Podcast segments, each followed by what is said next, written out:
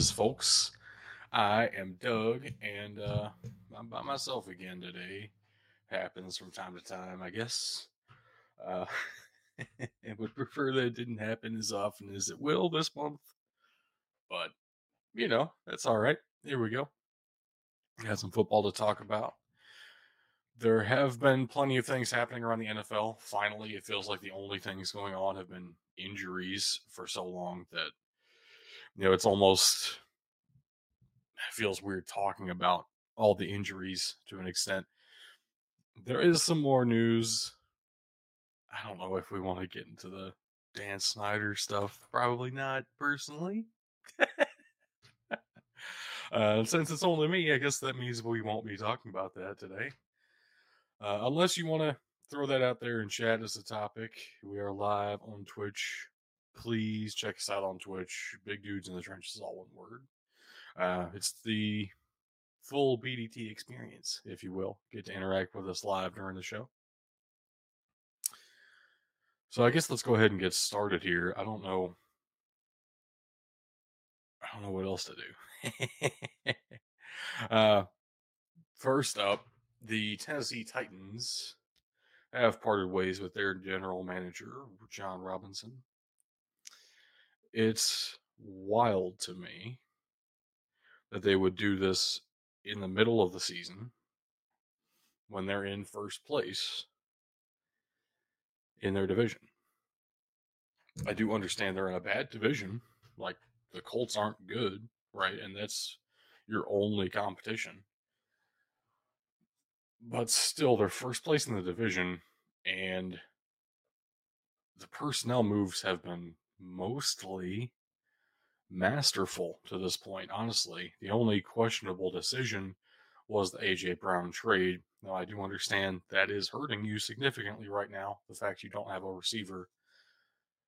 Still, this is uh, a bit of an extreme action, unless there are things behind the scenes that we don't know about yet, which is possible. I don't want to speculate too much on that, but that would be probably the only way this makes sense to me, especially the timing of this. Still the middle of the season. You can't really do much else at this point to improve your team. Kind of team kind of is what it is with the trade deadline, how it's set up, and the free agents on the board. I mean, even the Cowboys are out on Odell Beckham Jr. at this point, so there's no real options in the season. I guess trying to get a head start on everybody else and finding the next GM, maybe. Still, this feels strange to me.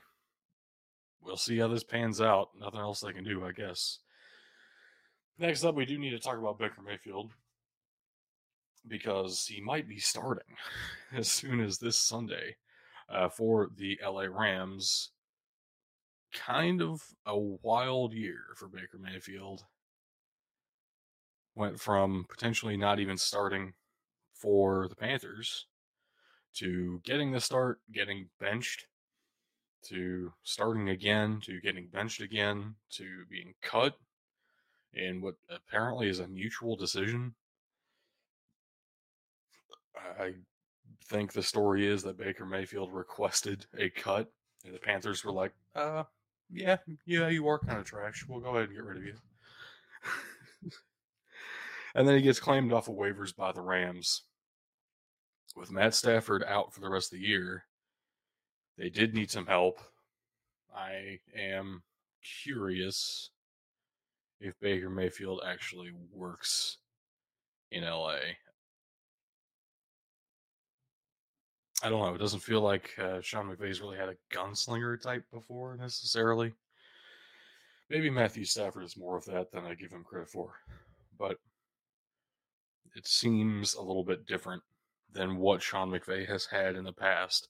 Not that Sean McVay's had much; he's only been coaching for a couple of different quarterbacks, but we will see, and potentially as soon as Sunday.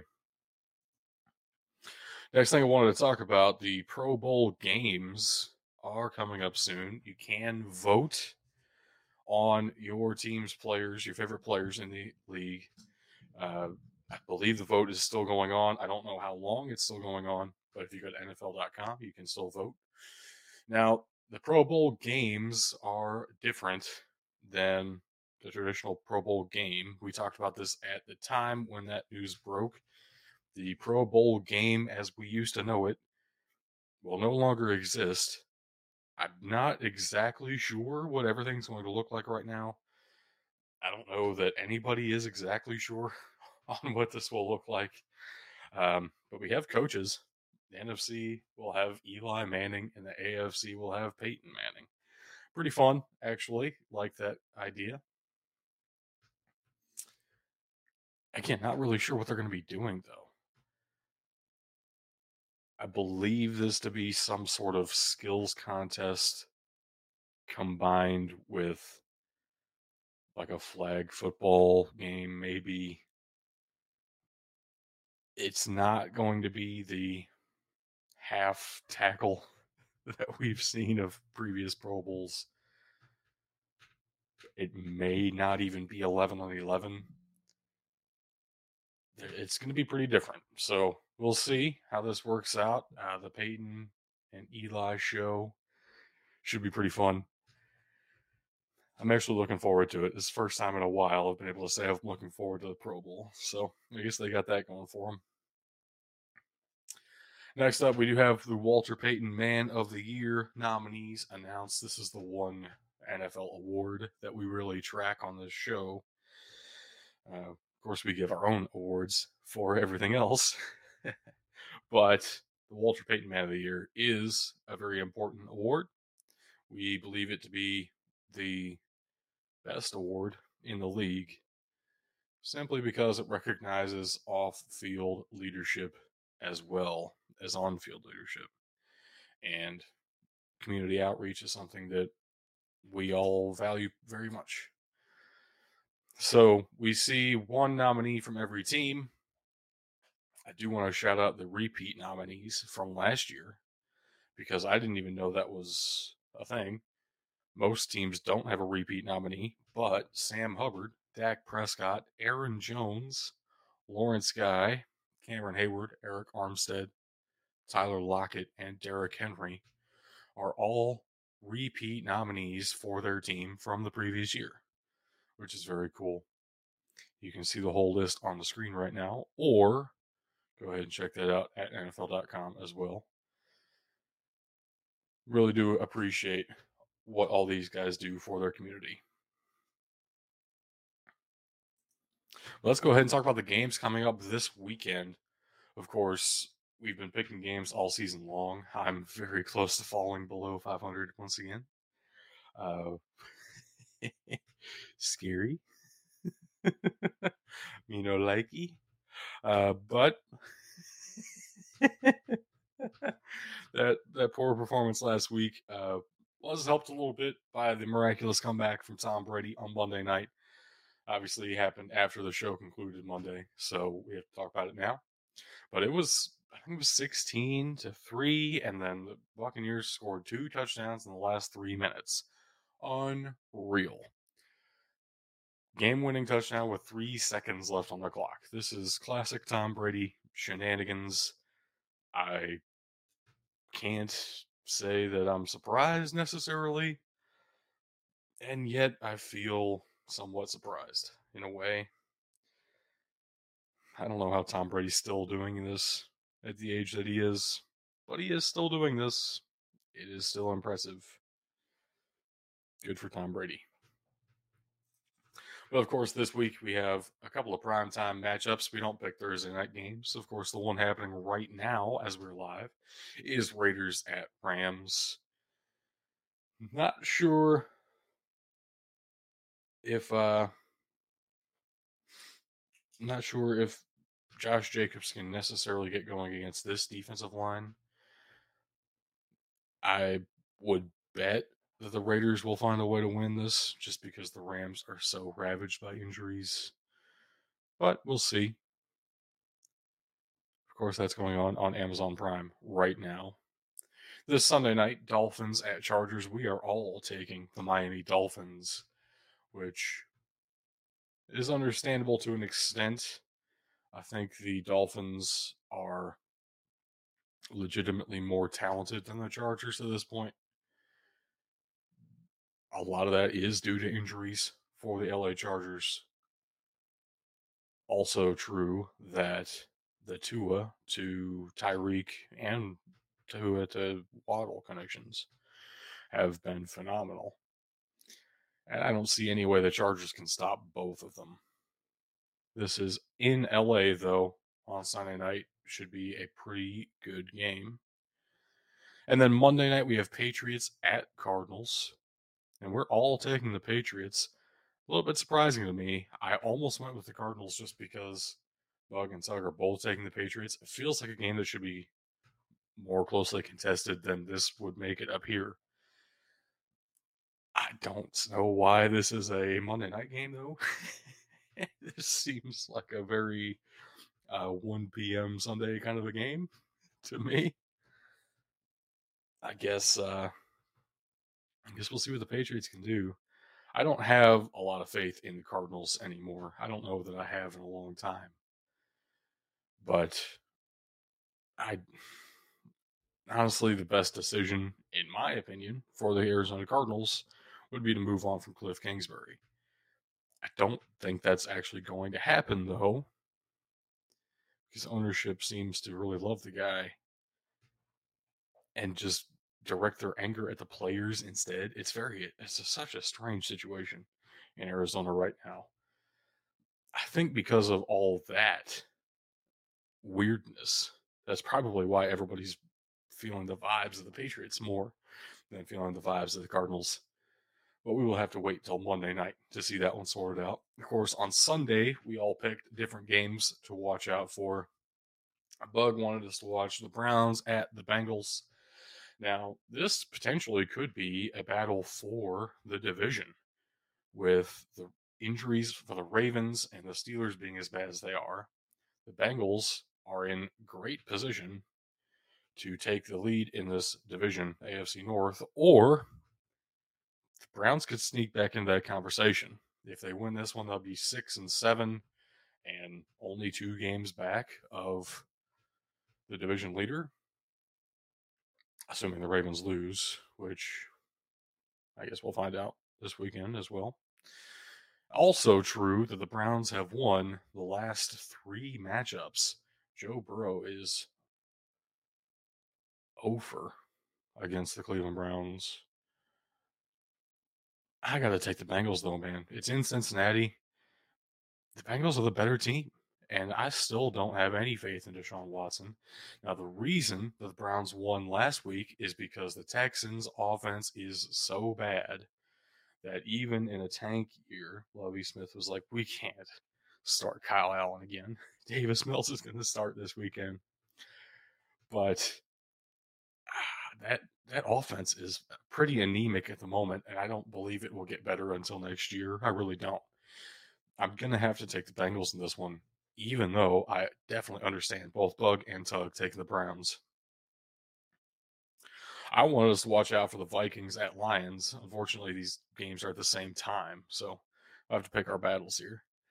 But the Lions are favored against the Vikings, a sub 500 team being favored against a 10 and 2 division leader. Pretty wild to me. At the same time, I totally get it. It feels like the Vikings are on just a complete reel. They are.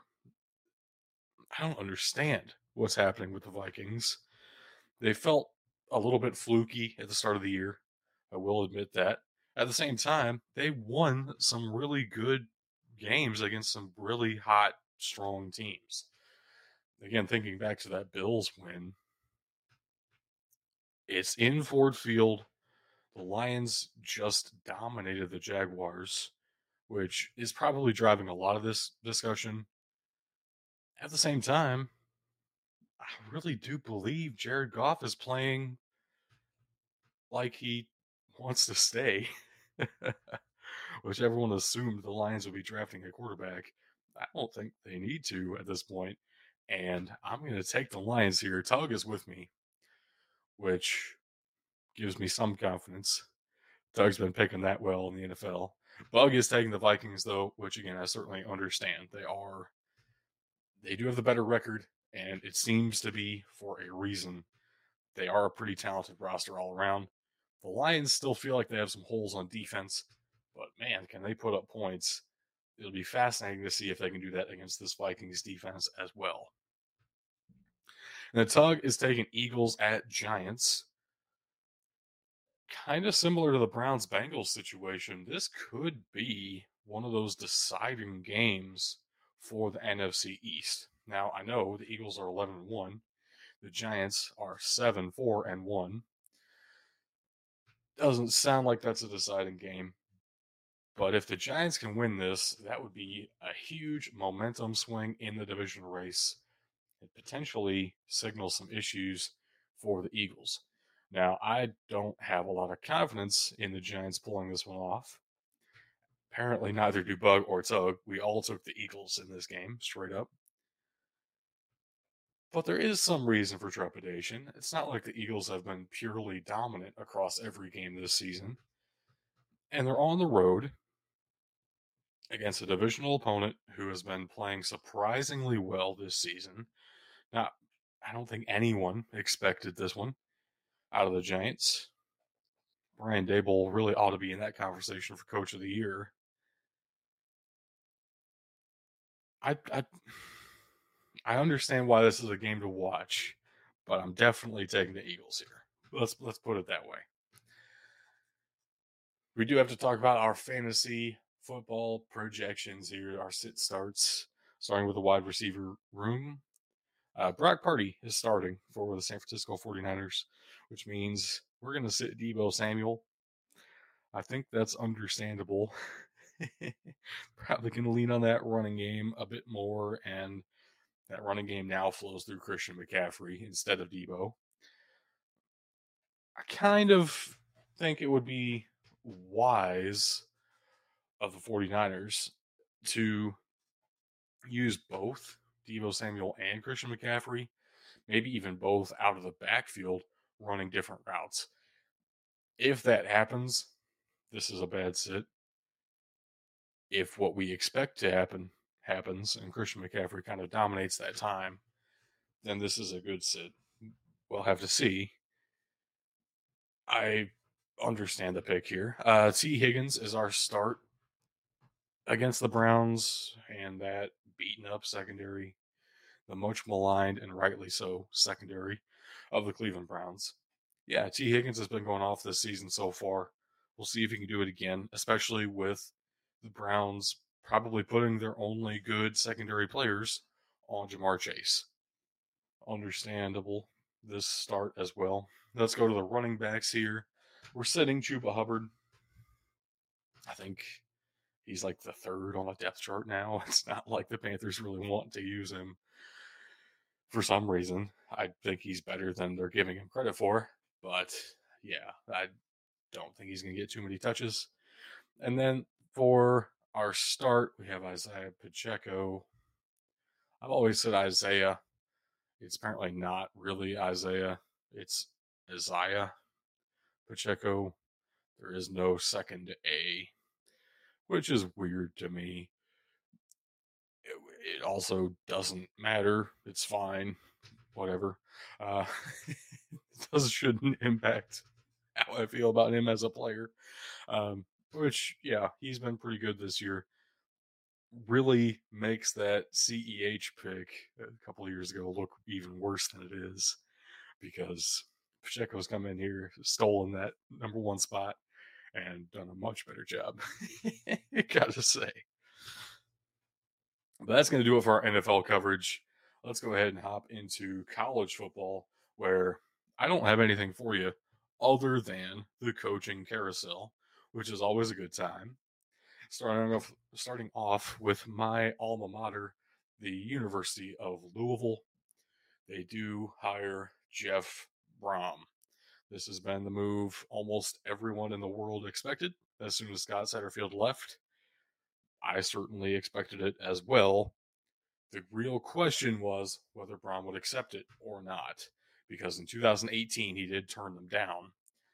He has said the reason he turned down the position in 2018 is that he had just signed a contract with Purdue a couple years ago, and he had a bunch of years left on that deal. He wanted to honor his commitment to Purdue. It didn't feel like the right timing. I respect the hell out of that. I wish more coaches would see things that way. So, very happy Brohm is back and doing it in the right way. And uh, I would expect his brother to come with him as offensive coordinator once again. However, in the meantime, Brian Brohm, the younger brother, will be the interim head coach for Purdue for their bowl game. Uh, speaking of bowl games, stay tuned for tomorrow live on Twitch. We will be having an entire bowl season preview. Not in this episode, but stay tuned, folks. Uh, next up, Tulsa has their man. We talked about this a little bit Monday. Jake and I did but it wasn't official just yet. I think it went official, I don't know, 10 minutes after the episode was live. So that's awesome. Love that. But Kevin Wilson is the new head coach at Tulsa, the Golden Hurricane. Get their guy. He is currently the offensive coordinator at Ohio State. He will stay at Ohio State through the playoff. But he does have former head coaching experience of course, being the head coach of Indiana before coming to Ohio State. Was the Indiana for six years, I believe. Uh, also, offensive coordinator for Oklahoma, Northwestern, Miami of Ohio, and North Carolina A and T way back in the '80s. So Kevin Wilson has a lot of experience, and hopefully can help turn around this Golden Hurricane program, who's really struggled to find an offensive identity. It feels like so a good hire, in my opinion. Here, I like to see some experience coming to Tulsa. Also, some experience coming to UNLV. Barry Odom is their guy. Currently, I guess currently the head coach at UNLV, but uh, most recently the defensive coordinator for University of Arkansas. Also, may recognize that name as former head coach of the Missouri Tigers, which is where he played football back in the day wild to me in a, in a, in a way. I don't understand how this is exactly going to translate. He does have Power 5 experience at multiple different positions in multiple conferences as well, which I guess was one of UNLV's driving factors in this hiring process. At the same time, all of that experience is in the Southeast. So what makes you think this will work in Las Vegas? And what makes you think it will work to attract you to the Pac 12? Make you attractive to the Pac 12, I should say. Maybe this will work. I'm not really convinced he is a great coach. At the same time, he keeps getting opportunities. I'm not in those meetings. I'm sure he's a better coach than I am let's be real. So, best of luck to Barry Odom. And I really am hoping for good things. UNLV feels like a program that should be better than what they have been, at least in the past 20, 30 years. And uh, this is a good step. It feels like a big investment getting a guy with Power 5 experience coming to UNLV. Next up, we do have Lance Taylor taking over for Western Michigan most recently the offensive coordinator for the University of Louisville. Of course, all that staff being blown up now. Has also been running backs coach at Stanford when Christian McCaffrey was there, and at Notre Dame when, gosh, what's his name? Kyren Williams was there at Notre Dame. Pretty interesting would be fascinating if Western Michigan really gets a dominant run game going here. Now, Louisville's run game this past season was definitely better than their throwing game. The passing attack was not consistent. I guess is the best way to put that, the nicest way to put that. Uh, Lance Taylor was probably the best part of that coaching staff on offense this season. Fascinating to me. Really, his first head coaching experience. Definitely rooting for the guy. Seems like a good dude and has had some success at some big time programs. Again, just not sure how that fits into the MAC though. It feels it feels like a bit of a reach. Maybe I'm overthinking this. I probably am. Uh, but that does it for the FBS level. We have a couple of FCS head coaching hires, oh, head coaching moves as well. Uh, starting off with Cal Poly, we get Paul Wulff is the new head coach there. You may recognize that name from his stint at Washington State, his alma mater. Was head coach there from 2008 to 2011. Leveraged that position to get on Jim Harbaugh's staff at the San Francisco 49ers before coming back to the college level. Also, former head coach at Eastern Washington from 2000 to 2007. This guy has been around a while, has had some real solid head coaching experience. For the past couple of years, he has been Cal Poly's offensive line coach and run game coordinator. So, internal promotion here, technically, but also a guy with a ton of head coaching experience. This feels like a great move for Cal Poly. Really hope this works out for them. Paul Wulff, congratulations on the promotion. And I had to correct myself. This is not a hire. This is a move, I guess, for an FCS head coach. Uh, Weber State's Jay Hill is leaving the program after that great playoff run to become the defensive coordinator and associate head coach for BYU. This is huge. I am very excited for Jay Hill. He is going from head coach at the FCS level to associate head coach at the Power 5 level. This is massive. Heading into the Big 12, BYU needed to beef up that defense. Defense was probably the best part of Weber State this year and they beat FBS Utah State. Like Jay Hill can coach and had uh, figured out ways to, excuse me, figured out ways to get the most out of his talent down there at the FCS level. I really do believe he will do a great job for Brigham Young and rooting for the guy. Now, I will say there are a couple of open head coaching jobs remaining. There are some rumors out there as to who will fill a couple of those. Uh, Stanford may be looking for Jason Garrett. Um, I don't want to. I don't want to go down that rabbit hole if I don't have to. Please don't hire Jason Garrett. why would you bring in a guy with no recruiting experience to the most difficult school to recruit at?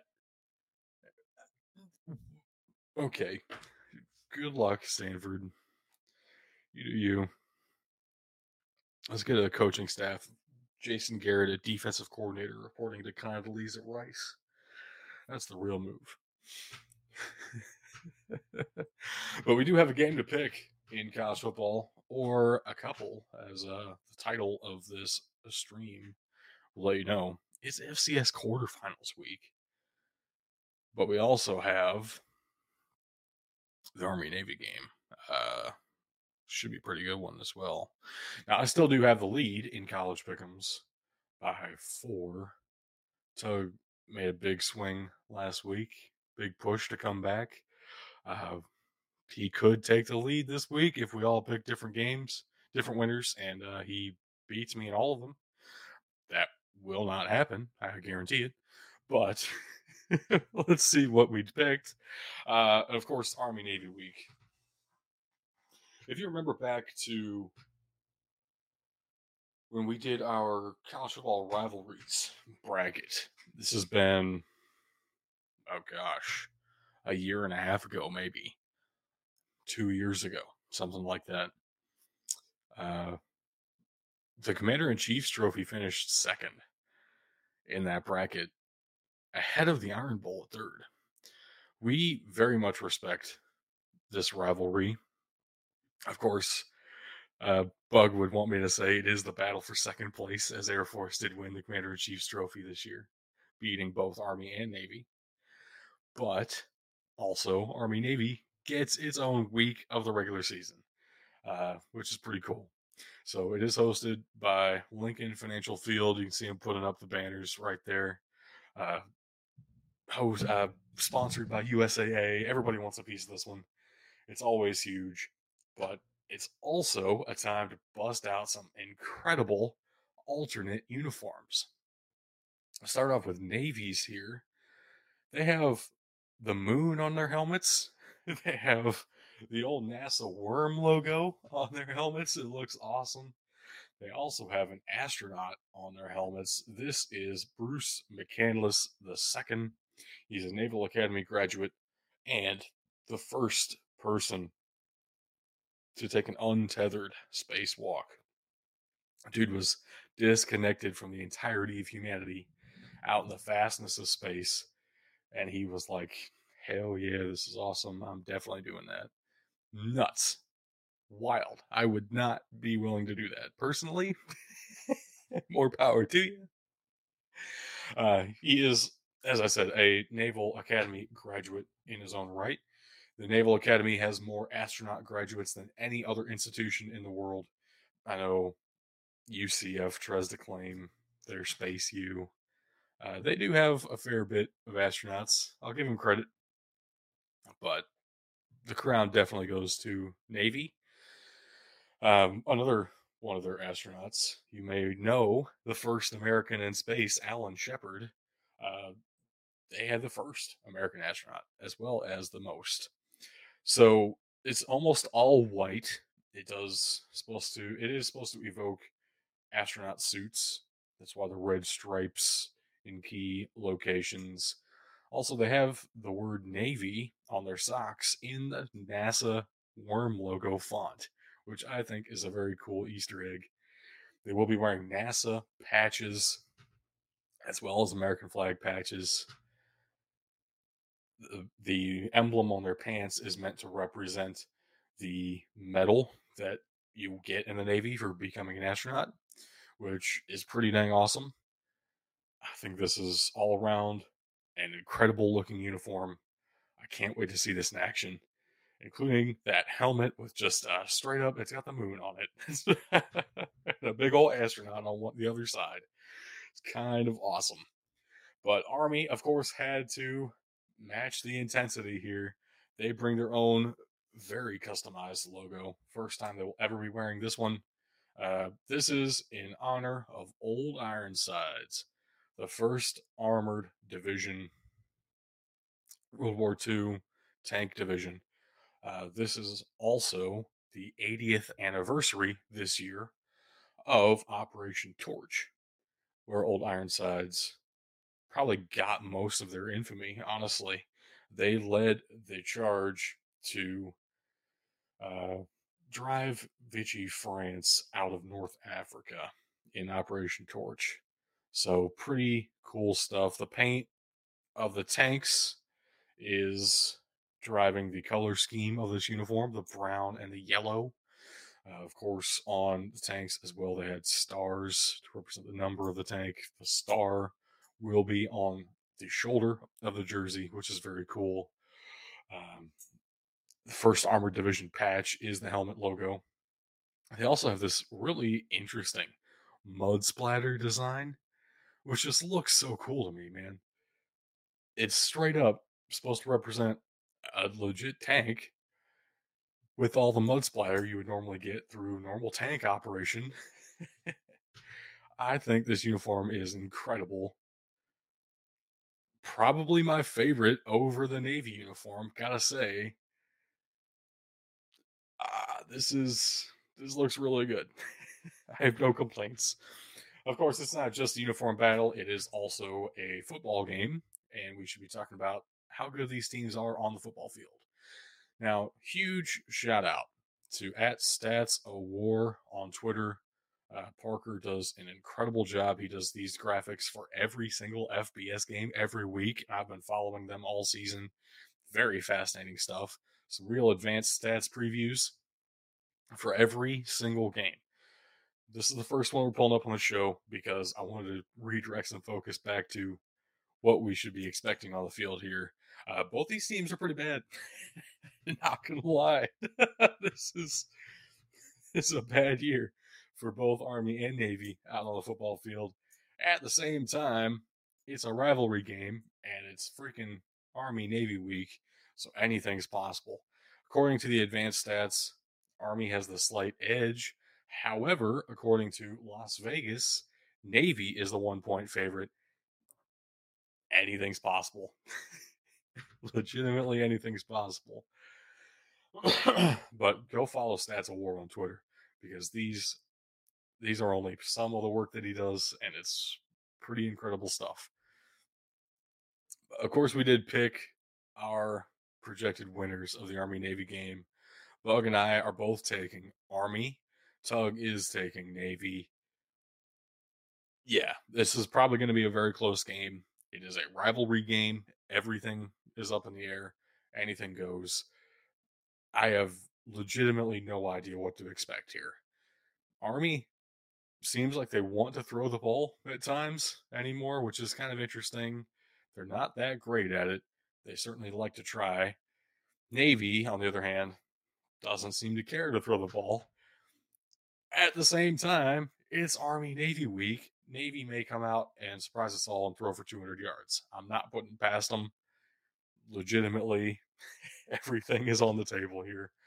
Uh, we will see Saturday at 3 p.m. on CBS.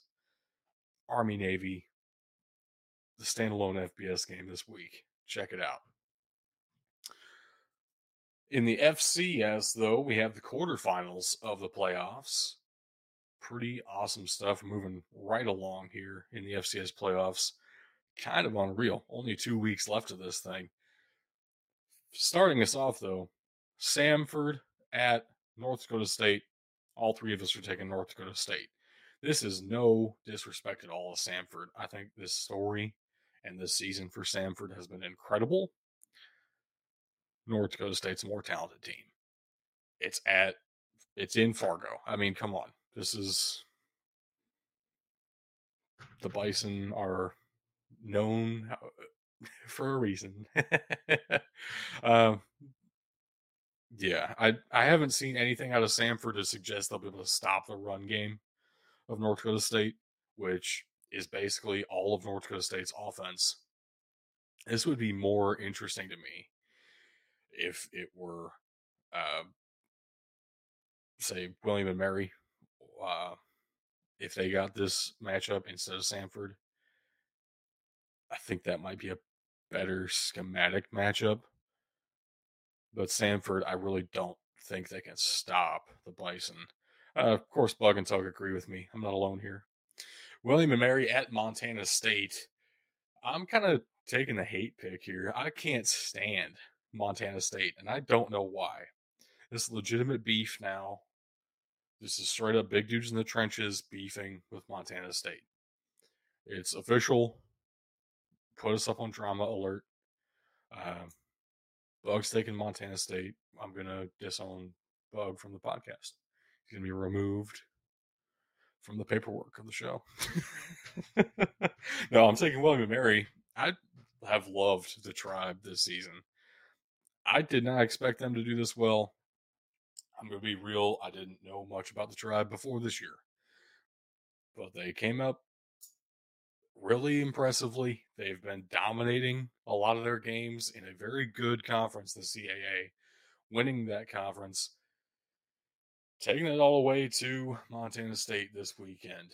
I I really do think this is gonna, probably going to be the best game this weekend if you have a chance to watch this one on ESPN2, give it a go. That is tomorrow night, and it should be a pretty awesome game.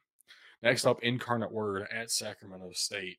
We're all taking Sacramento State. I was very close to taking Incarnate Word, though, because, man, both of these offenses are really awesome to watch, and Incarnate Word can sling it like nobody's business. That dual threat though from Sacramento State with two different quarterbacks is kind of exciting. It's kind of electric. And what Jake was talking about last week, or I guess Monday actually, with Sacramento State finally getting the monkey off their back, so to speak, of getting that win in the FCS playoffs, maybe that really ignites something for the Hornets here. Also, have to consider uh, actually the final nail in the coffin for me taking Sacramento State over Incarnate Word here. GJ Kinne is leaving UIW. And I expect that to actually play an impact here. We'll we'll have to keep an eye on this one, but Sacramento State has the coaching edge, if for nothing else than the fact that the head coach is still expected to be there next year and has more of an investment in the game. Uh, feels rough to say it that way, but we've seen similar things happen. Just look at Coastal Carolina last week. Uh, last up, we have Holy Cross at South Dakota State. We are all taking the Jackrabbits. The Jackrabbits are the best team in the FCS right now. Um, gotta be real. I love Holy Cross. I love the story here. They did go undefeated. It wasn't the Patriot League, which not everybody has a whole lot of faith in. I don't think we should just discount it because it's the Patriot League. At the same time, I do kind of understand it. Uh, yeah, South Dakota State ought to win this one. Really, I expect SDSU to out talent Holy Cross the entire way, and that alone will probably carry them. Uh, but let's go ahead and talk about some prospects to watch out for. I do want to start off with the FCS. Actually, amazingly, for a show called Big Dudes in the Trenches, this is my first offensive lineman. I really don't have a reason for that. I haven't been particularly avoiding offensive linemen. I guess a part of it is I wanted to show off some stats, and it's really difficult to do that for offensive linemen because there aren't too many great advanced stat companies that keep track of FCS offensive linemen. Uh, don't come at me with pro football focus. They don't know what they're doing with offensive line, and I think even they admit that at points. so uh, I think the best we can do for Cody Mauch of North Dakota State, who I'm talking about here, is just look at some of the honors he's received because it's an impressive list. He will be coming out into the draft this year. I've seen hype around him to the point where he might be considered to be a first round pick out of the FCS here. In 2017, he redshirted. That's going to happen. Most offensive linemen redshirt their first year. 2018, mixed honor roll for the Missouri Valley Football Conference. That's pretty awesome. So he's a smart guy. 2019, the school sets a rushing record for 4,601 yards in the season uh, with him starting every game. That's pretty dang good. 2020, he gets named the all conference second team. They finished fourth in the country in fewest sacks allowed. That's pretty dang good. 2021, he's all American second team. Of course, all conference first team. Only one sack allowed in 625 snaps. Zero tackles for loss allowed in those 625 snaps. That is impressive. He has been balling this year as well. Preseason All American first team. And he has already accepted an invite to the Reese Senior Bowl. Keep an eye on Cody Mauch. He is 6'6, 300 pounds, and he should be rising up draft boards very quickly throughout this draft process. On the defensive side of things, a little bit of low hanging fruit, I guess. Uh, Andre Carter II, outside linebacker from Army. Uh, weird to say, as Army guy is low hanging fruit as an NFL draft prospect, but man, he is getting a whole lot of love off that 2021 season. Last year, he had 15 and a half sacks, 18 and a half tackles for loss, four forced fumbles, an interception. And he was so consistent the entire year, just dominating. Some injuries this year held him back a little bit. Still had seven TFLs and three and a half sacks. He should be good to go against Navy. I really do expect he's going to put on a show here in his last outing for the Black Knights. If he does get drafted, I do expect he will get a waiver from the Department of Defense to be able to play in the NFL. it is possible that he doesn't, which is going to scare off some teams. I don't believe he will be a first round draft pick.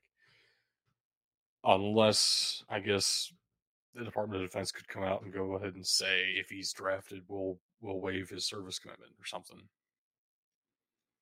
Um, I don't think they will do that. The government moves at the speed of the government and not at the speed of the NFL. I do believe he will be drafted though. I mean his his film is so dang good. And he has the bloodline. His dad played for the Patriots uh, for a couple different teams. Probably remembered for the Patriots because he went to a Pro Bowl there.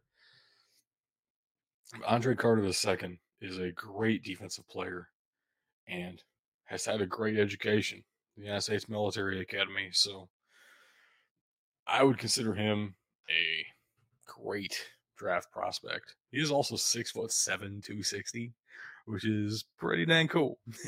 As an outside linebacker to be six foot seven, that's that's a, sure is an asset to your game. uh, so normally this is where it would be over, but I've kind of been zooming through some things, and we still have XFL news to talk about. Now I know Bug's not here, but I'll do my best in his stead. We have uniform drops for the XFL. The best way to see this would be to watch us live on Twitch, twitch.com slash, wow, I said that weird, twitch.com slash big dudes in the trenches, all one word. You can also see what we're doing on YouTube, uh, youtube.com slash at big dudes in the trenches, I believe. Um, yeah, check us out at those platforms if you want to see what I'm looking at here. But we do have uniforms for the XFL. It is fascinating to me that we really don't have that many changes in color schemes, but also we have three blue teams. Kind of, kind of weird. Not gonna lie.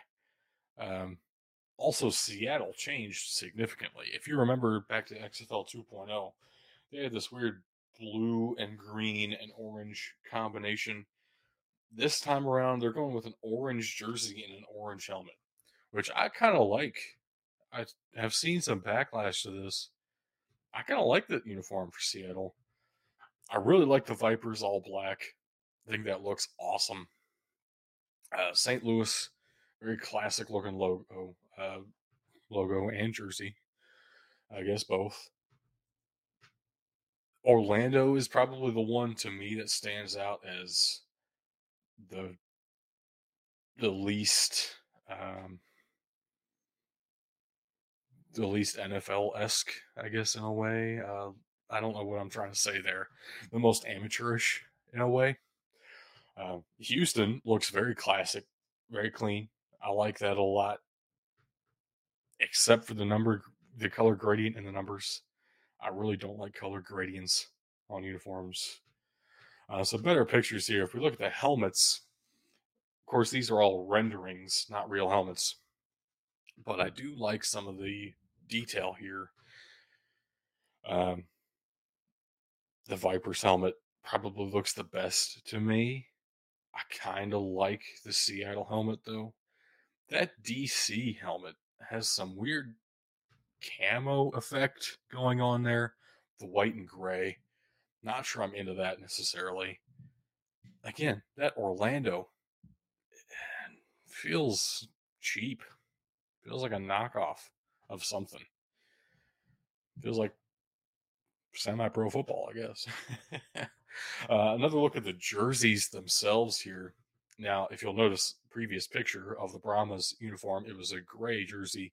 This is a yellow. Uh, we do have confirmation. This yellow jersey will be the away. They won't have a white. They'll have a yellow, and then the gray will be home. The rest of these are their home jersey. Uh, I like the Defenders jersey. I don't like that camo on the helmet, but the jersey for the Defenders looks awesome to me. Seattle as well. I really do like that orange. Um, St. Louis, Las Vegas, Houston. I like those a lot. probably my least favorites in order Orlando. I've already ragged on them a couple of times. I don't really like the Renegades either, personally. That's probably going to be just a fringe personal opinion. I don't know. That pinstriping inside the numbers, the baby blue, I'm not into it. uh, to each their own, I guess. I like the defenders, though. Very classic looking St. Louis, uh, Las Vegas. The Vipers look looks awesome. I like those three, probably my favorite. So I believe we will probably talk about these again tomorrow because tomorrow, aka Friday, uh, December 9, tune in to our Twitch because we're going to be doing every single bowl game in bowl season. We'll be picking all of them. um, wild that we're doing that in the first place. Also, Bug and Tug will be on the show. So stay tuned, folks, because we have a whole lot more football action coming your way right here on Twitch and everywhere you listen to your podcasts. We are the big dudes in the trenches, and we will see you, well, I guess now tomorrow. Good stuff. See y'all.